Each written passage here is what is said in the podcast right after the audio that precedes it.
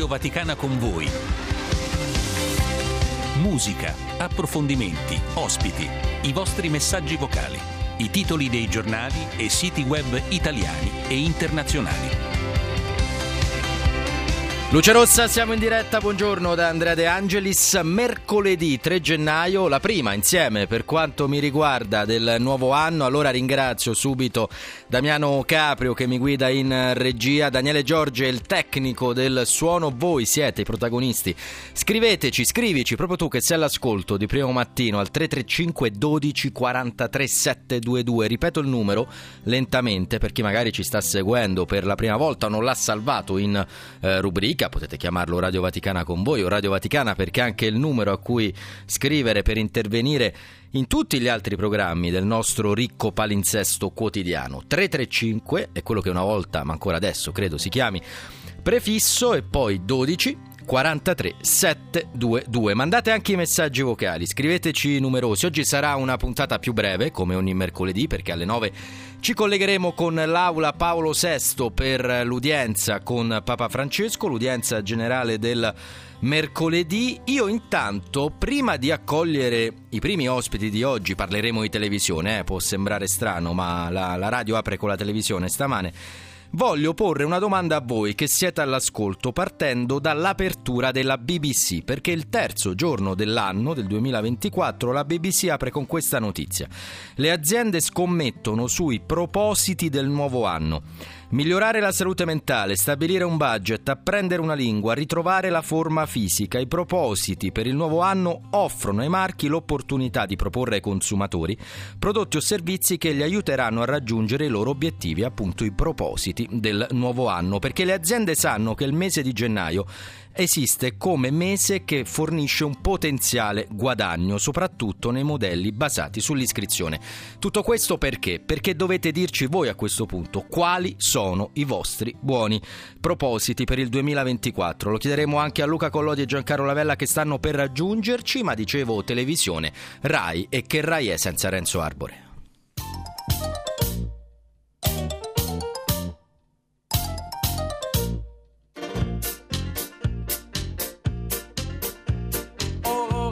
L'hai detto, amore vieni a letto, ancora un quarto d'ora ci rifletto. A letto. Ci rifletto. Tu sei così carina, sotto la copertina, però sei un poco troppo precisina. Carina precisina. E allora amore, quando vieni a stare un po' vicino a me, perché altrimenti mi addormento senza te. Ma sì! Vengo dopo il TG, vengo dopo il TG, vengo e mi metto lì. Ho detto sì! Vengo dopo il TG, vengo dopo il TG, per star vicino a te.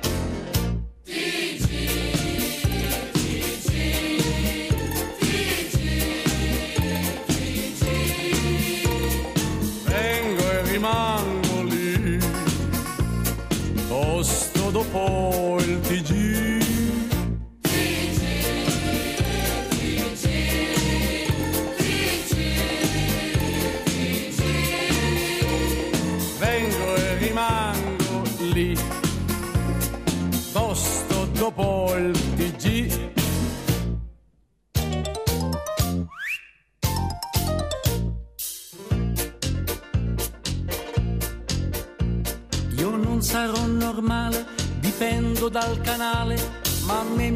assai il telegiornale. Oh, canale. Oh, sì. Le giornale. E la tv che vizia, il fatto è che mi sfizia restare fino all'ultima notizia. Oh, mi sfizia. La notizia. E allora amore, io t'aspetto, non t'aspetto, non lo so, se è fatto tardi e sai che tardi non si può. Ma sì! Vengo dopo il TG, vengo dopo il TG, vengo e mi metto lì. T'ho detto sì. Mm. Vengo dopo il TG, vengo dopo il TG, per star vicino a te. Giancarlo Lavella, vengo dopo Quella- l'RG, mi verrebbe da dire, nel nostro caso Luca Collodi, responsabile vice di Radio Vaticana, buongiorno. Buongiorno. Buongiorno, buongiorno a tutti i nostri ascoltatori. Hai appena condotto il, il radio eh, giornale, ma ora vogliamo parlare di televisione con voi, Luca e Giancarlo, perché la RAI, la televisione italiana, compie oggi 70 anni fra circa tre ore alle 11 del mattino Tanti del 3 auguri, gennaio, esatto, del 54. Il primo annuncio. Partiamo da lì, lo ascoltiamo il, il primo annuncio e poi parliamo un po' dei nostri ricordi della RAI. Eccoci. Il primo annuncio di Fulvia Colombo. La RAI, Radio Televisione Italiana, inizia oggi il suo regolare servizio di trasmissioni televisive. 70 anni fa, Luca. Siamo più vecchietti noi, Andrea Giancarlo. Eh, Radio no, Vaticana, non- un po' ah, più vecchietta. Come, come Radio Vaticana, sì. Certo, la radio, la radio eh, nazionale era nata invece Nell'ottobre del di anni fa. 24 la RAI festeggerà i 100 anni come E radio anche, nel e anche 24. su questo, appunto, gli storici, alcuni danno una continuità tra l'EIAR di storie passate e la RAI, poi che è nata 70 anni fa. Naturalmente questo lo lasciamo agli storici, noi eh, ci andiamo un po' a ricordare, e permettimi Andrea, perché è una, una cosa che forse ci ricollega anche alla radio. Vi ricordate quando accendevamo la radio, la, la RAI, la televisione, e c'era il famoso monoscopio della, della RAI e c'erano persone che questo monoscopio, io ricordo i miei parenti, lo tenevano acceso come radio.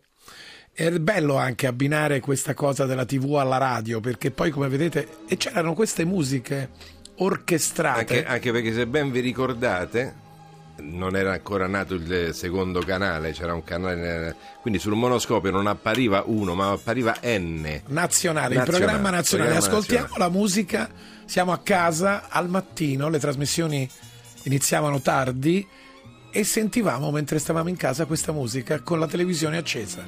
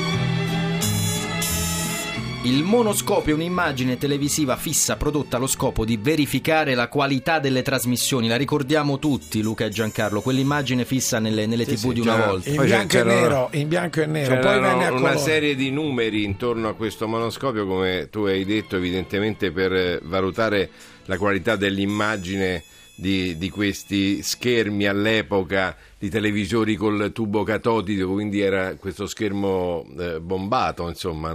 Ma la musica che abbiamo ascoltato, io non so, eh, non sono un grande esperto musicale, ma questa era veramente vera musica, bella musica e faceva le veci della radio la televisione, perché io ricordo accesa in casa mentre si facevano le cose, mia madre che faceva delle cose e c'era questo monoscopio in bianco e nero con questa N enorme e questa bellissima musica che inondava la casa.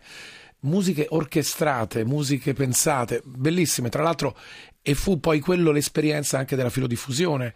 Vi ricordate la filodiffusione? Certo, la filodiffusione c'erano alcuni che lo avevano. Tra l'altro io il monoscopio eh, avevo un rapporto particolare perché le trasmissioni, tu Andrea sei giovanissimo, non lo sai, ma iniziavano alle 17.30 con la TV dei ragazzi. Non c'era ancora il GR, il TG, scusate, dell'una, dell'una e mezza, che arrivò solo qualche anno dopo. Per cui io verso le 5 mi mettevo davanti a questo monoscopio aspettando che iniziasse la TV dei ragazzi, che era poi insomma la serie di programmi dedicati ai più piccoli. Abbiamo perso un po' questi appuntamenti. Il radio, il radio meno, anche se c'è l'esperienza dei podcast, però c'è, ad esempio, noi abbiamo ogni ora i flash in televisione con queste smart TV. Oggi i ragazzi prendono il, te, il, il telecomando e decidono a che ora vedere cosa. Eh, volevo però parlare il anche. Luca, volevo vai. soltanto dire una cosa perché poi è un pezzo di storia che ho vissuto. Il monoscopio. Eh, che noi ora abbiamo parlato della RAI, poi era anche preso dalle tv private che negli anni 80 incominciarono a nascere e c'erano croma, quelle cromature di colori su schermo bianco e i colori sotto con il nome della televisione locale che appariva. Erano le prime esperienze di, di tv locali perché poi Andrea, Giancarlo, dobbiamo anche eh, raccontare che accanto alla RAI dopo un po' nacque Mediaset naturalmente, ma soprattutto tantissime televisioni locali, regionali o cittadine. Dicevo la RAI e i papi, perché vogliamo anche parlare di questo, gentili ascoltatori, in particolare tornare indietro di un quarto di secolo, per la precisione al 13 ottobre del 1998. Molti di voi lo ricorderanno, a sorpresa, per la prima volta, un papa chiamava in RAI, riviviamo quel momento, riconoscerete la voce anche di Bruno Vespa, era una puntata di porta a porta. Chi parla? Sono il segretario Don Stanislao. Ah, buonasera Don Stanislao. Buonasera, Santo Passo, Santo Padre. Ah, grazie. Sì. Pronto? Per salutarla. Ah, grazie Don Stanislao. Per tutti gli ascoltatori. Ah, grazie, siete molto gentili. Momento.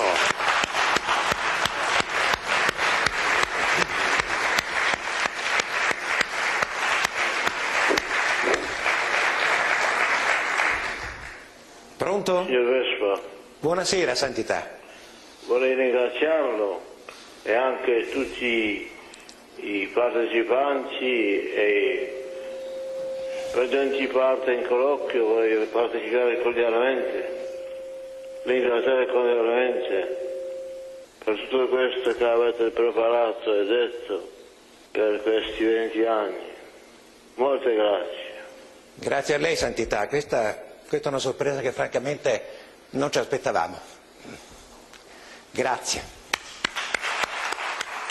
Era la puntata di Porta a Porta dedicata ai vent'anni del pontificato di Giovanni Paolo II e si commosse Vespa Giancarlo. Sì, sì, infatti ricordo, sentendo l'audio, mi tornano in mente le immagini di quella trasmissione con un Bruno Vespa eh, che insomma era fortemente emozionato per questa eh, sorpresa incredibile, insomma un Papa che telefonava ad una trasmissione.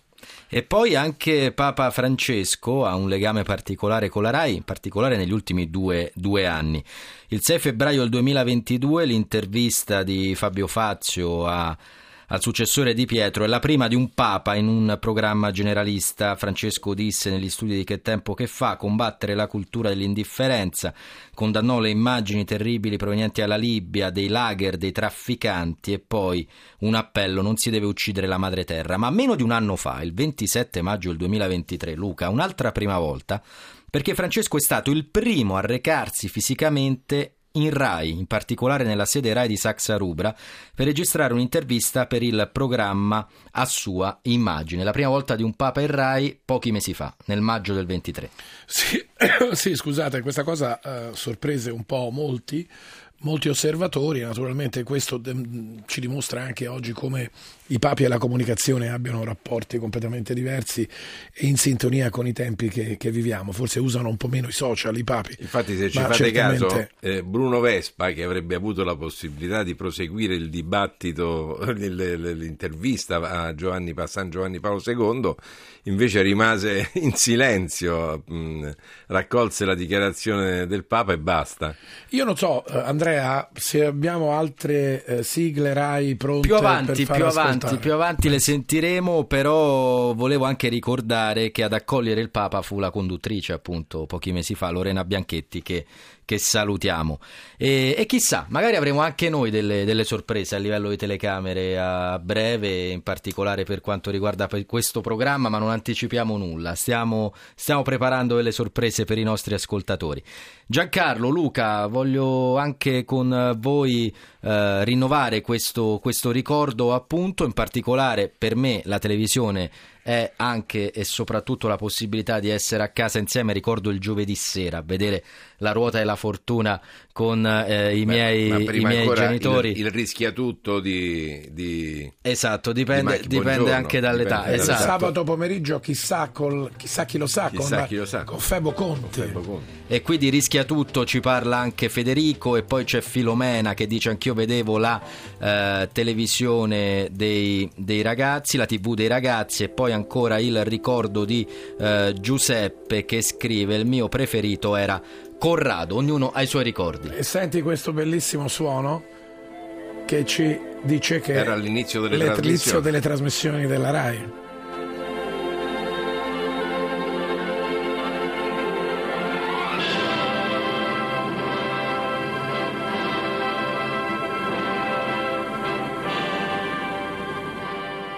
Grazie davvero allora Luca e Giancarlo, grazie di cuore alla regia per aver eh, consentito anche di rivivere le emozioni in audio. Però lasciaci TV. ricordare anche le sigle sportive, tutto il calcio minuto per minuto, questo era radio, non, non era tanto Rai, ma c'era anche... Novantesimo, novantesimo minuto, con Galeazzi.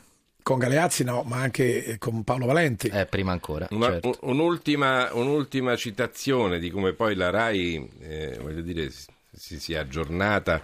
Eh, chi di noi non ha un parente che anni fa si è trasferito negli Stati Uniti, insomma è emigrato, no? Una volta eravamo noi gli emigranti e mi ricordo che tornò mia cugina dagli Stati Uniti eh, proprio nel periodo in cui noi insomma avevamo una televisione a ora, cioè iniziava alle 17.30 e a mezzanotte era già finita e lei mi disse: Ma no, in America abbiamo tanti canali, molti dedicati. C'è un canale solo con film eh, gialli, un altro con eh, cartoni animati. Io pensavo: è incredibile.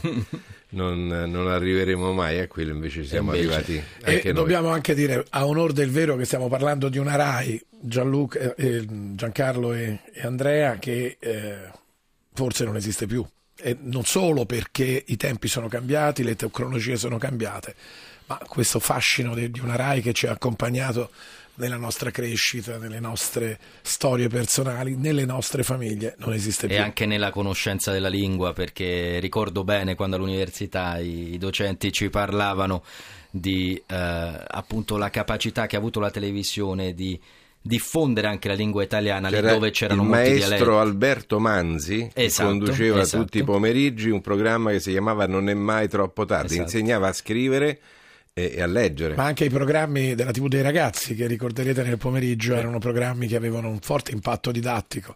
Oggi i programmi che abbiamo in RAI forse andrebbero un po' rivisti. Sentiamo cosa ci dicono gli ascoltatori sulla RAI, ascoltiamo. Buongiorno, sono Marcello e ho pressappoco l'età della RAI. Ricordo piacevolmente le mattine del mese di giugno che non andavo a scuola ero bambino e trasmettevano i film serali. Era un momento molto bello che ricordo con tanto affetto. Ciao, arrivederci.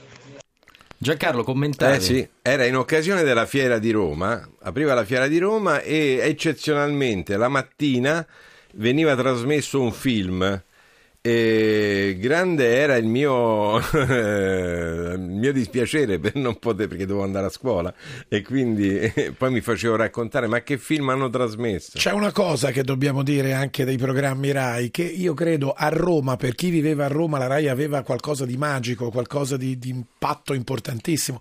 Per chi viveva in provincia, nel centro, nel nord e nel sud, forse, almeno io ricordo, ad esempio in Toscana, la RAI era certamente seguita, ma con un uh, pathos minore rispetto a chi stava a Roma o nel Lazio, anche perché molto probabilmente poi la RAI rappresentava e ha rappresentato anche un'occasione professionale e di lavoro, sia da un punto di vista creativo certo. per molti artisti, ma anche da un punto di vista poi economico e commerciale. Grazie Luca, grazie Giancarlo Brino Gaetano e poi proseguiamo con l'osservatore romano.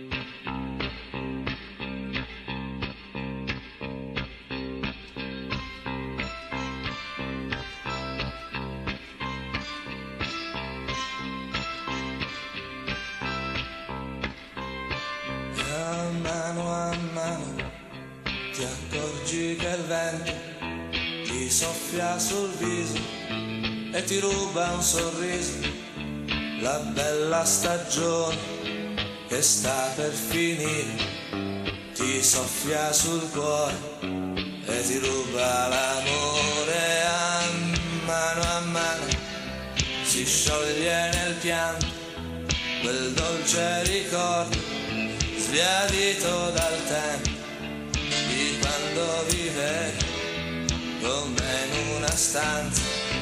Non c'erano soldi ma tanta speranza e a mano a mano mi perdi e ti perdo. E quello che sta mi sembra più assurdo di quando la notte eri sempre più vera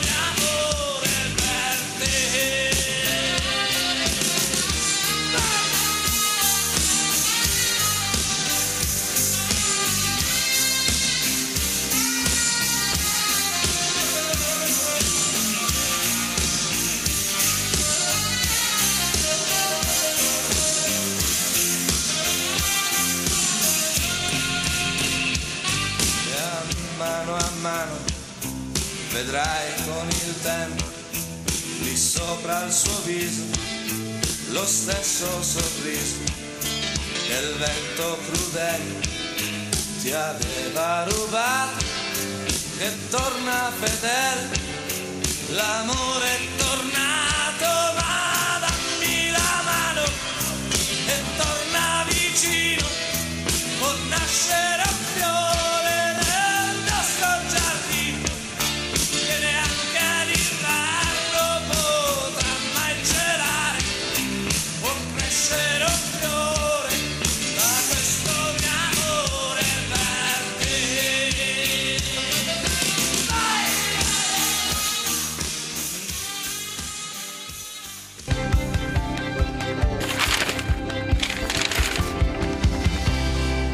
arrivano risposte anche ai buoni propositi, in particolare c'è chi parla di una dieta necessaria per il nuovo anno e dunque salutiamo Daniel che ci manda questo eh, messaggio a scriverci e anche eh, Damiano che eh, parla dell'importanza della musica e poi Zanet, sentite che nome, che nome curioso, il buon proposito per il nuovo anno è riuscire a stare più tempo con gli anziani a me cari e questo è quello che ci chiede di fare anche, anche il Papa. Eh, Più di uno ci ha scritto anche vorrei viaggiare di più e, e mi unisco a questo proposito. Chi, chi non viaggia, non mi ricordo chi è che diceva questa frase, ma insomma chi viaggia vive, vive due volte, una cosa del genere. O era chi legge e viaggia, Beatrice, non me lo ricordo più, Beatrice Guerrera. Buongiorno. Osservatore Romano, buongiorno. Leggiamo e viaggiamo grazie alle vostre pagine, grazie all'inserto di Religio dell'Osservatore Romano, ricordo in ehm, online dalle 3 di oggi pomeriggio, domani nelle edicole romane. Viaggiamo indietro nel tempo. Abbiamo parlato dei 70 anni della RAI, c'è anche un sessantesimo anniversario che ci ricorda, ci riguarda molto da vicino. Esatto, parliamo oggi vi portiamo indietro nel tempo, appunto 60 anni fa, perché era il 4 gennaio 1964 quando Paolo VI eh, si recò in pellegrinaggio per la prima volta dopo appunto il primo dopo San Pietro, così lo ricordano tutti, si recò in Terra Santa. Noi vogliamo ricordare questo pellegrinaggio di pace, di speranza, i cui frutti vediamo ancora oggi nelle relazioni tra la Chiesa cattolica e la Chiesa greco-ortodossa, in, tutti diciamo eh, i poi diciamo le realtà che si sono aperte dopo il suo passaggio in quella terra santa e martoriata già all'epoca. Quindi eh, eh, noi abbiamo diversi contributi che ricordano momenti e soprattutto vanno a poi riflettere su quello che ha lasciato oggi questo viaggio ancora in, nella gente, nelle, nel, nelle relazioni istituzionali. E c'è anche un filo che lega Paolo VI a Francesco, perché? Esatto, perché ne ha parlato proprio il patriarca di Gerusalemme dei Latini nel contributo che ha realizzato per noi dell'Osservatore Romano, eh, ha proprio eh, tracciato questo, questo, filo rosso che lega questi incontri. Papa Francesco quando nel 2014 si è recato in Terra Santa, anche lui appunto ha incontrato eh, il patriarca Bartolomeo a, nel Santo Sepolcro, nella Basilica del Santo Sepolcro a Gerusalemme.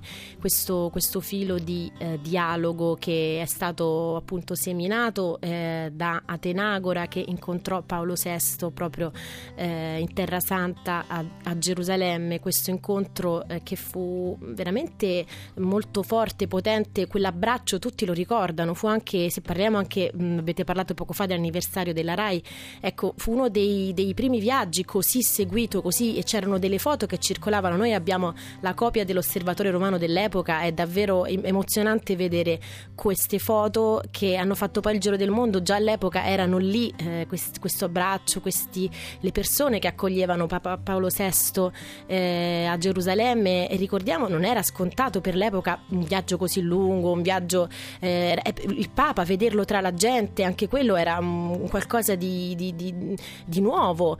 Per, lo stesso per esempio per i frati francescani che vivevano eh, lì a Gerusalemme, servivano nei luoghi santi, eh, non avrebbero immaginato di incontrare un papa che sarebbe arrivato lì, l'avrebbero accolto, l'avrebbero portato in giro, gli avrebbero mostrato questi luoghi eh, che appunto lasciano ancora la traccia del passaggio di Gesù di duemila anni fa. Quindi tutta questa emozione eh, si vedeva anche sulle pagine del giornale dell'Osservatore Romano dell'epoca e noi abbiamo cercato un po' di, di raccontarla anche attraverso eh, altri contributi. Quindi abbiamo parlato del contributo di, eh, del cardinale Pizzaballa, appunto il patriarca di Gerusalemme di Latini, ma abbiamo anche ospitato un contributo del patriarca greco-ortodosso di Gerusalemme Teofilo III, che anche lui riflette sul fatto che questo incontro fra Atenagora e Paolo VI porta dei frutti ancora oggi. Parlavamo delle, delle, immagini, Beatrice, è sempre bene ricordarlo, soprattutto ai più giovani all'ascolto. Quelle immagini o si leggevano, si vedevano sui, sui giornali, sui quotidiani o in televisione, non c'erano altri, altri modi, non c'erano i smartphone, non esatto. c'erano i esatto. social, i personal computer e, e, e, quant'altro. Oggi siamo abituati a vedere un'immagine pochi minuti dopo che è stata scattata, allora si doveva aspettare o come ricordava Giancarlo l'appuntamento orario con eh, il telegiornale o il quotidiano, il giornale il, il giorno dopo. C'è sempre nell'inserto religio una testimonianza diretta. Voglio dedicare un minuto anche, anche a questa prima di chiudere, anche se siamo lunghi, ma, ma, vale la pena perché c'è il racconto di chi l'ha vissuto quel viaggio. Esatto, giusto? è stato per me davvero molto emozionante intervistare eh, fra Francesco Maria Manzo, che è un uh, frate francescano della custodia di Terra Santa, che all'epoca era il sacrestano della grotta della Natività a Betlemme ed ebbe proprio, mi ha detto, il privilegio di accogliere Paolo VI nella grotta della Natività e fu grande per lui l'emozione di vederlo scendere da solo da quelle scale giù per andare appunto a, ad adorare la stella, c'è proprio una stella dorata in terra dove è nato Gesù. Ma era Poi, ventenne? O... Lui all'epoca aveva 27 anni 27 e adesso anni. ne ha circa 87, Giusto. ma ricorda davvero con gioia, precisione, chiarezza eh, quei momenti, quei giorni così importanti. Ha anche fatto insomma dei racconti davvero eh, emozionanti e toccanti perché dice che i frati non lasciavano mai il Papa, cioè da quando lui è arrivato a Gerusalemme Gerusalemme per la porta di Damasco e stiamo parlando di un mondo totalmente diverso, cioè la Chiesa era eh, diciamo scossa dai venti del Concilio Vaticano II, eh, le liturgie erano ancora in latino, il mondo era diverso, la Terra Santa, ecco lì dalla porta di Damasco a Gerusalemme era proprio segnava il confine tra lo Stato di Israele e la Giordania all'epoca, quindi stiamo parlando di un, era, diciamo, un mondo totalmente diverso, tutto eh, non, non, come lo conosciamo oggi. In questa situazione i frati eh, veramente furono quasi una scorta di, di, di entusiasmo, di gioia per, per Papa Paolo VI. Grazie dunque a Beatrice Guerrera, ancora buon anno a te e alla tua redazione Grazie Beatrice. a voi. Futura, Lucio Dalla.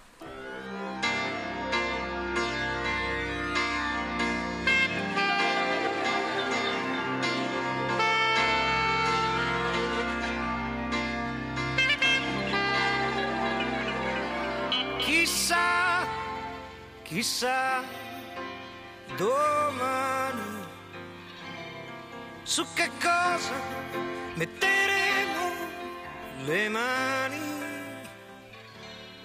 Se si potrà contare ancora le onde del mare e alzare la testa, non essere così seri. Rimani. I russi, i russi, gli americani.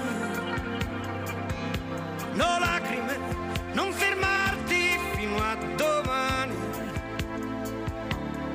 Sarà stato forse il tuono, non mi meraviglio, è una notte di fuoco. Dove sono le tue mani? Nascerà e non avrà paura nostro figlio.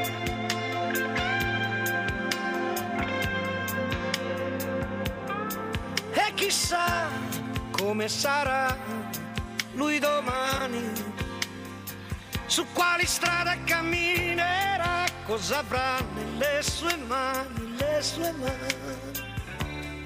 Si muoverà e potrà volare, nuoterà su una stella, come sei bella.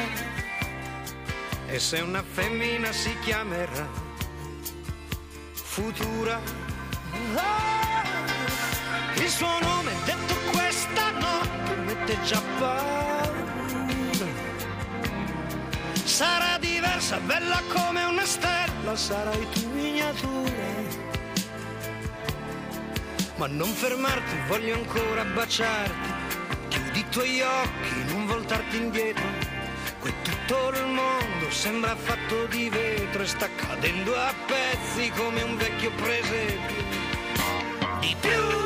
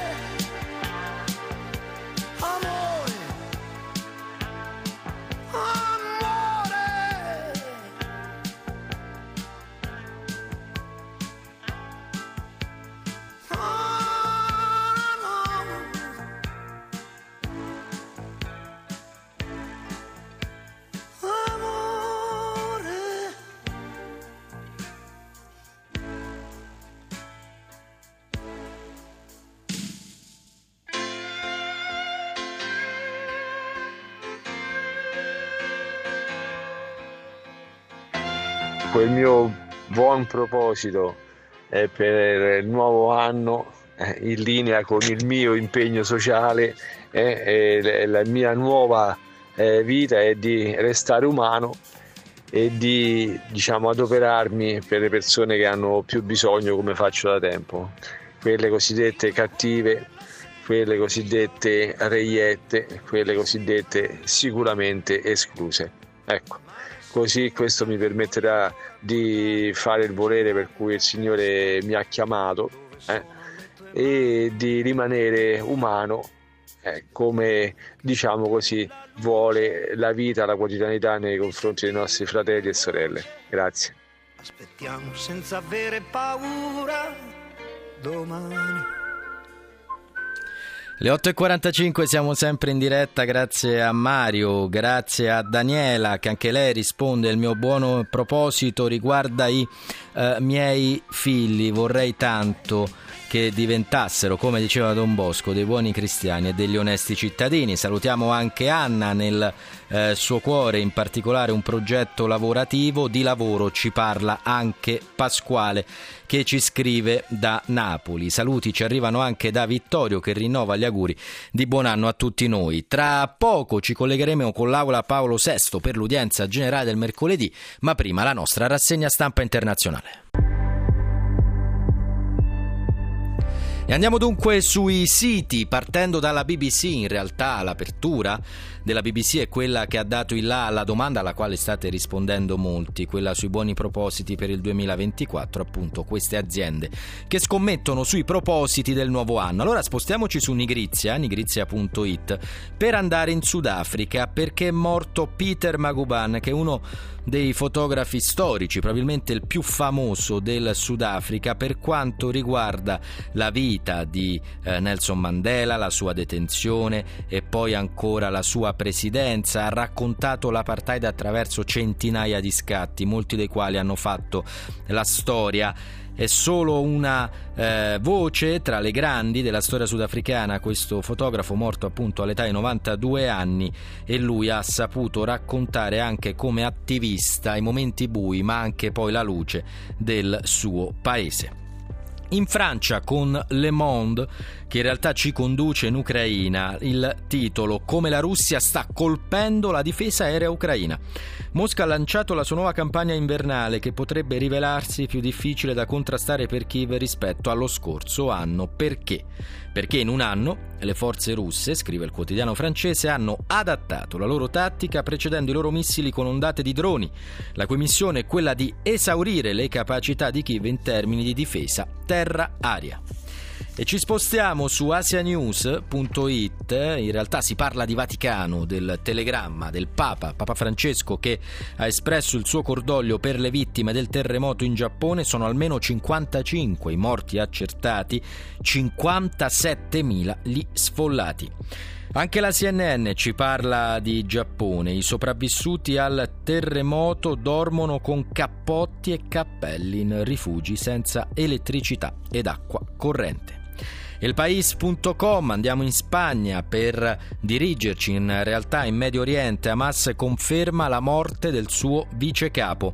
Bombardamento a Beirut ieri pomeriggio a morire Saleh Aruri, cofondatore del braccio armato dell'organizzazione.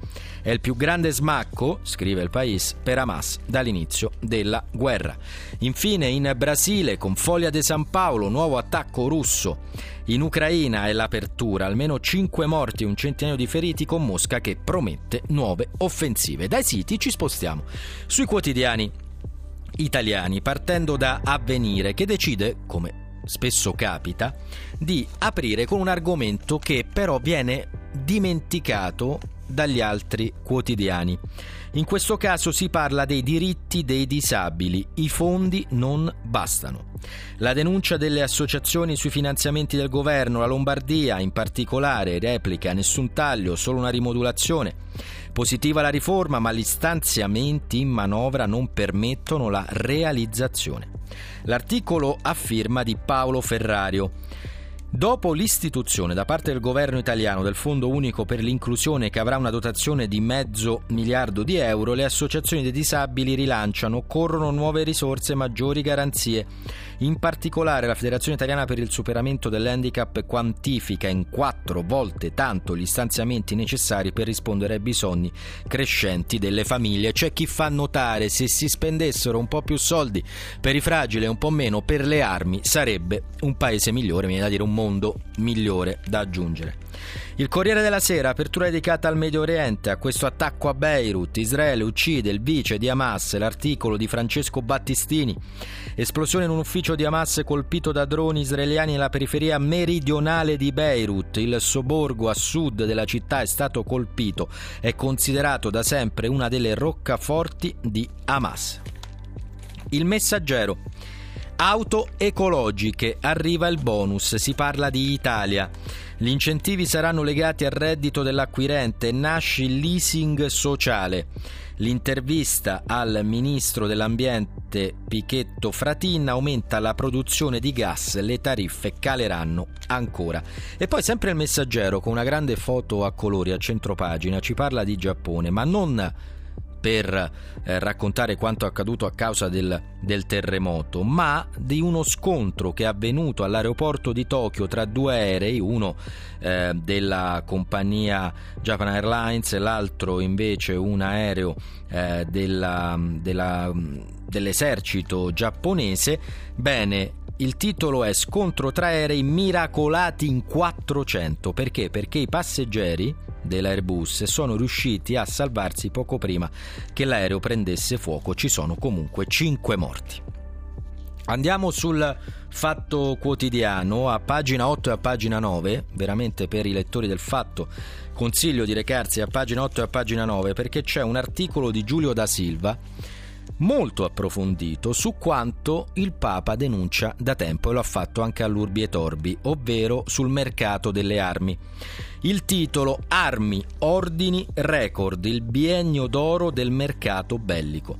Se non fosse bastata la guerra senza fine tra Russia e Ucraina, scrive da Silva, che il 24 febbraio farà due anni, ci ha pensato Israele con Hamas ad alzare il morale delle industrie delle armi. Gli affari vanno a gonfie vele.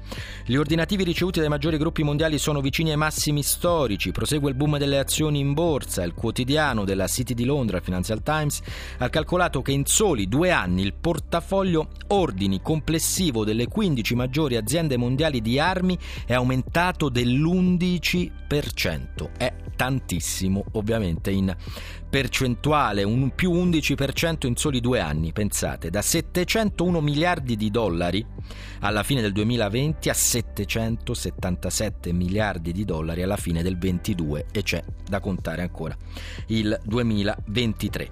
Il mercato più florido, il mercato più florido è quello statunitense che detiene il record di produzioni di armi. Poi c'è una new entry, la Corea del Sud, che ha scalato la classifica dei venditori di armi negli ultimi due anni grazie ai significativi ordini. E poi c'è la spesa militare d'Europa, il vecchio continente, che ha registrato, pensate, il più forte aumento su base annua degli ultimi 30 anni.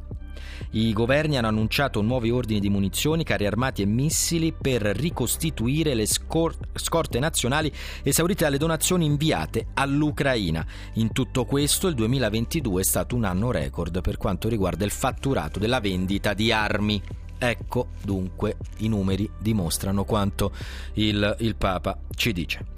Andiamo sulla Repubblica. Raid Israele a Beirut, ucciso il vice di Agnesi, parla ancora di Hamas, ma si parla anche di Mattarella perché? I paletti di Mattarella. Il capo dello Stato firma con riserva il DDL sulla concorrenza, invia una lettera a governo e Camere. Le nuove concessioni agli ambulanti sono in contrasto con le regole dell'Unione Europea e la Lega protesta. Infine, un fatto di cui avrete sentito probabilmente parlare, ovvero il caso Pozzolo, il deputato di Fratelli d'Italia. Il titolo del foglio Pistolismo diffuso. L'onorevole pistola di Capodanno è solo l'ultimo esempio di un fatto assai evidente. L'unico pericolo per Giorgia Meloni sono i citrulli che lo stanno intorno. Michael Lischlein e poi ancora il deputato Pozzolo, indagato per lo sparo al veglione e l'apertura del tempo. Sentiamo a chi fare gli auguri di buon onomastico oggi, ce lo dice Silvia Giovarrosa.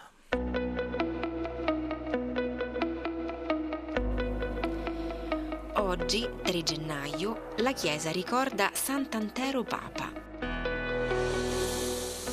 Di origini greche, è stato papa per soli 40 giorni. Viene martirizzato nel 236 sotto l'imperatore Massimino Trace per aver fatto raccogliere gli atti dei martiri negli archivi della Chiesa di Roma perché non andassero dispersi. È stato il primo papa sepolto nelle catacombe di Callisto.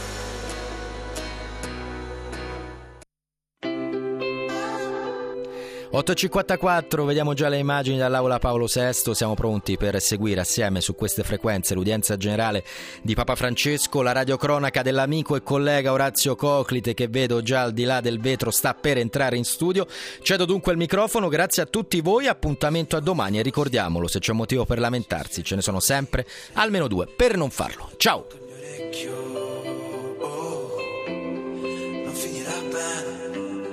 ti prego no,